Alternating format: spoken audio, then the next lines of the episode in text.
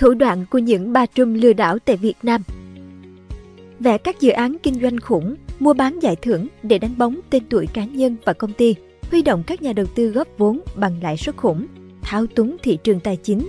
Chỉ trong thời gian ngắn, các bà trùm này đã lừa đảo được cả nghìn người với số tiền lên đến hàng nghìn tỷ đồng, thậm chí là hàng trăm nghìn tỷ đồng. Nếu yêu thích video này, bạn hãy tải ứng dụng sách tin gọn để ủng hộ nhóm nhé. Cảm ơn bạn rất nhiều. Truyền thông rầm rộ để đánh bóng tên tuổi Phạm Mỹ Hạnh, sinh năm 1980, là chủ tịch hội đồng quản trị của công ty cổ phần tập đoàn Mỹ Hạnh, MSG, có trụ sở tại quận Cầu Giấy, Hà Nội. Gần đây, bà đã thu hút hơn 1.200 tỷ đồng từ các nhà đầu tư bằng cách quảng cáo thổi phồng về giá trị và hoạt động kinh doanh của công ty, đặc biệt là trong lĩnh vực sản xuất sâm ngọc linh. Thậm chí, MSG còn tự ý tăng giá trị doanh nghiệp một cách không thực tế để hứa hẹn lãi suất cao cho các nhà đầu tư. Trang web của công ty MSG tràn ngập hình ảnh và thông tin về các giải thưởng cá nhân và doanh nghiệp, các hợp đồng kinh doanh quốc tế và việc mở rộng đầu tư trong nước để tạo ấn tượng về một nữ doanh nhân thành công và năng động. Tập đoàn Mỹ Hạnh được quảng cáo là một doanh nghiệp phát triển nhanh chóng, với doanh thu hàng năm lên đến hàng nghìn tỷ đồng và tăng trưởng đáng kể mỗi năm. Công ty này tập trung vào sản xuất và phát triển chuỗi giá trị bền vững cho Sâm Ngọc Linh. Bà Hạnh được miêu tả như một nữ doanh nhân đầy tham vọng, mong muốn phát triển và lan tỏa giá trị của quốc bảo Việt Nam. Bà kể lại trải nghiệm cá nhân về việc phục hồi sức khỏe nhờ Sâm Ngọc Linh sau một chuyến leo núi kiệt sức. Và từ đó, bà đã thành lập MSG với mục tiêu bảo tồn và phát triển Sâm Ngọc Linh, đưa nó ra thị trường quốc tế. MSG không chỉ là mua và chế biến sản phẩm rồi xây dựng thương hiệu như các công ty khác. Họ thực hiện quy trình khép kín từ khâu đầu tư phát triển vườn trồng sâm Ngọc Linh ở Quảng Nam và Con Tum cho đến việc hợp tác nghiên cứu, sản xuất tại nhà máy hiện đại và xây dựng hệ thống showroom trên toàn quốc.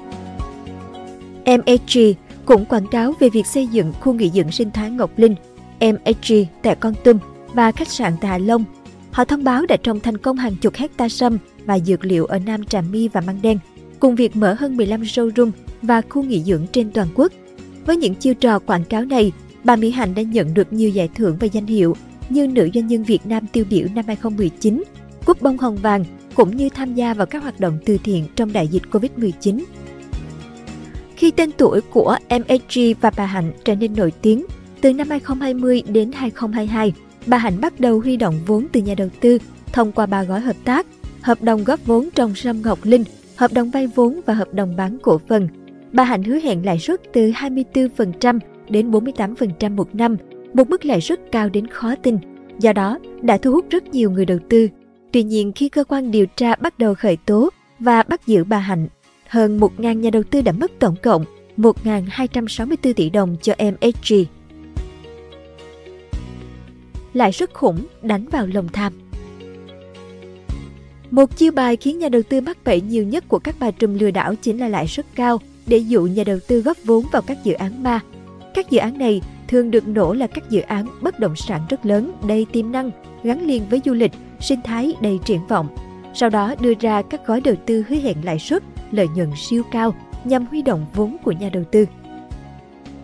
Nhiều công ty còn đưa ra những cam kết lợi nhuận không tưởng từ 20 cho đến 30% một năm, có những trường hợp lên đến 50 đến 70% một năm, hoặc là vẽ ra những mục tiêu rất lớn thậm chí có cả kế hoạch niêm yết trên sàn chứng khoán quốc tế danh tiếng, đưa ra những hình ảnh về người đi trước thành công, được những ưu đãi vô cùng hấp dẫn của công ty như tặng nhà, xe, đi du lịch nghỉ dưỡng cao cấp.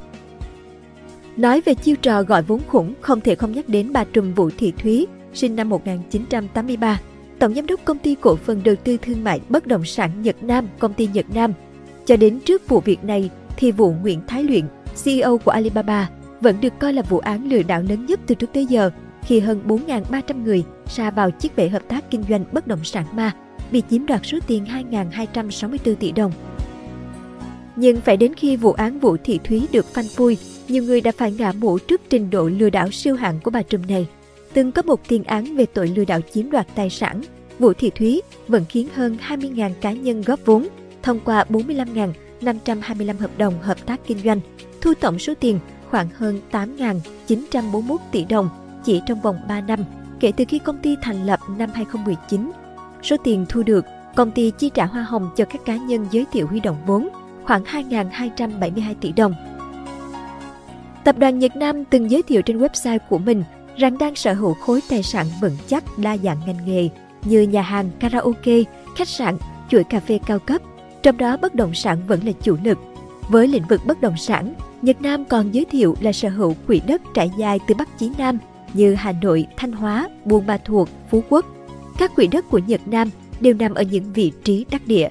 Với đường hướng kinh doanh mới mẻ, cùng với định hướng phát triển lâu dài và bền vững, trong tương lai, công ty sẽ trở thành doanh nghiệp đứng top 5 trên thị trường bất động sản Việt Nam. Đặc biệt, Thúy còn đưa ra chương trình huy động vốn lãi suất khủng dưới tên gọi là chương trình hợp tác kinh doanh và phân chia lợi nhuận theo ngày, với lợi nhuận cao, trung bình khoảng 46% một năm, thậm chí tới 70-80% một năm. Nhà đầu tư chỉ cần ký hợp đồng và lãnh tiền, không cần quan tâm đến hoạt động sản xuất kinh doanh của công ty. Tại các buổi hội thảo, Thúy sử dụng một số cá nhân có uy tín trong xã hội, có thời gian công tác trong ngành pháp luật để giới thiệu về việc công ty kinh doanh uy tín, trả gốc lãi đầy đủ. Trong đó có hai hội thảo lớn vào các ngày 13 tháng 3 2022 và 2 tháng 7 2022 tại Trung tâm Hội nghị Quốc gia, thu hút 5.561 người tham dự. Thậm chí công ty còn ngang nhiên làm giả lãng hoa chúc mừng của các vị lãnh đạo trung ương. Ngoài ra, Thúy mở 32 văn phòng đại diện tại Hà Nội, Thành phố Hồ Chí Minh và các tỉnh thành trong cả nước để tổ chức quảng bá, huy động vốn. Bản thân Vũ Thị Thúy cũng luôn nói đạo lý. Chiến lược của công ty là giữ lòng tin, mở công ty là để giúp đỡ nhiều người. Ngoài việc dụ dỗ và kêu gọi nhà đầu tư bằng các gói đầu tư với lãi suất hấp dẫn, Nhật Nam cũng không tiếc tiền để chi cho việc phát triển hệ thống môi giới theo mô hình kim tự tháp. Cứ năm môi giới phát triển ra được 10 môi giới mới chào được doanh số trên 10 tỷ đồng thì hưởng 7% hoa hồng. Cứ thế, người vào trước kéo người vào sau, tiền người vào trước trả lãi cho người vào sau. Hiện các vụ lừa đảo vẫn đang trong quá trình mở rộng điều tra, nhưng với số lượng nạn nhân lên đến hàng nghìn, thậm chí hàng chục nghìn người, thì chắc chắn việc khắc phục hậu quả, lấy lại tiền cho nhà đầu tư là rất khó. Hy vọng rằng những vụ việc này sẽ là những hồi chuông cảnh tỉnh cho những người nhẹ dạ cả tin, ném tiền vào các công ty ma để hưởng được lãi suất khủng. Thao túng ngân hàng và hệ sinh thái công ty ma Gần đây, vụ án của bà Trương Mỹ Lan và tập đoàn Vạn Thịnh Phát đã tạo sự chú ý lớn vì quy mô khổng lồ và tính phức tạp của nó.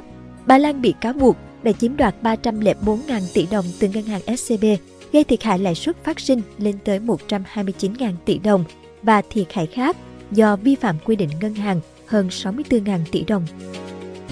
Dưới sự điều hành của bà Lan, tập đoàn Vạn Thịnh Phát đã phát triển một hệ thống kinh doanh lớn, bao gồm hơn 1.000 công ty, chia thành 4 nhóm.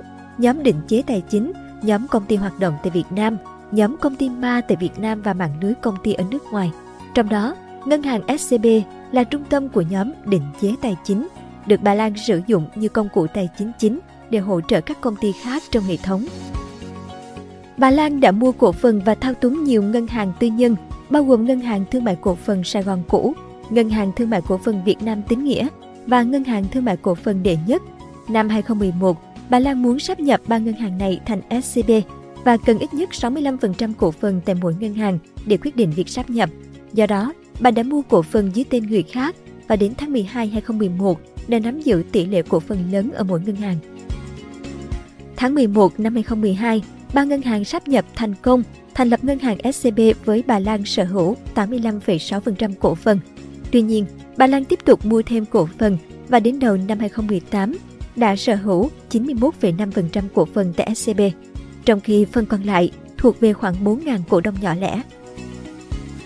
Trở thành bà trùm của SCB, bà Lan dùng quyền lực từ cổ phần để bổ nhiệm những người mà bà tin cậy và có kinh nghiệm trong ngành ngân hàng vào các vị trí chủ chốt tại SCB.